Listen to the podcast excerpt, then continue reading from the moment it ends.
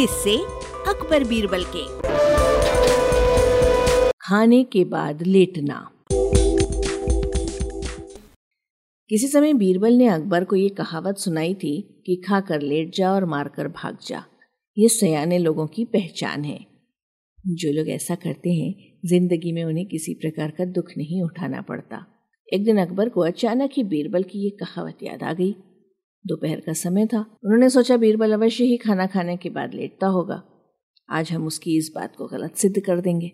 उन्होंने एक नौकर को अपने पास बुलाकर पूरी बात समझाई और बीरबल के पास भेज दिया। नौकर ने अकबर का आदेश बीरबल को सुना दिया।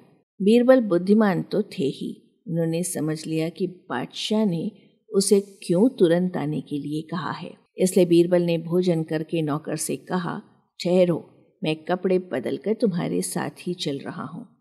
उस दिन बीरबल ने पहनने के लिए चुस्त पैजामा चुना। पैजामे को पहनने के लिए कुछ देर के लिए वो बिस्तर पर लेट गए। पैजामा पहनने के बहाने वे काफ़ी देर बिस्तर पर लेटे रहे, फिर नौकर के साथ चल दिए। जब बीरबल दरबार में पहुँचे तो अकबर ने कहा, कहो बीरबल, खाना खाने के बाद आज भी लेटे या नहीं? बिल्कुल लेटा था जहाँ पना। बीरबल की बात सुनकर अकबर ने क्रोधित स्वर में कहा इसका मतलब तुमने हमारे हुक्म की अवहेलना की है। हम तुम्हें हुक्म उदूली करने की सजा देंगे। जब हमने खाना खाकर तुरंत बुलाया था तो फिर तुम लेटे क्यों? बादशाह सलामत, मैंने आपके हुक्म की अवहेलना कहाँ की? मैं तो खाना खाने के बाद कपड़े पहनकर सीधे आपके ही पास आ रहा हूँ।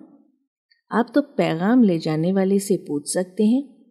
अब ये अलग बात है कि चुस्त पैजामा पहनने के लिए ही मुझे लेटना पड़ा था। बीरबल ने सहज भाव में उत्तर दिया। अकबर बादशाह बीरबल की चतुरता को समझ गए और मुस्कुरा पड़े। वाचक स्वर संज्ञा टंडन, अरबा की प्रस्तुति।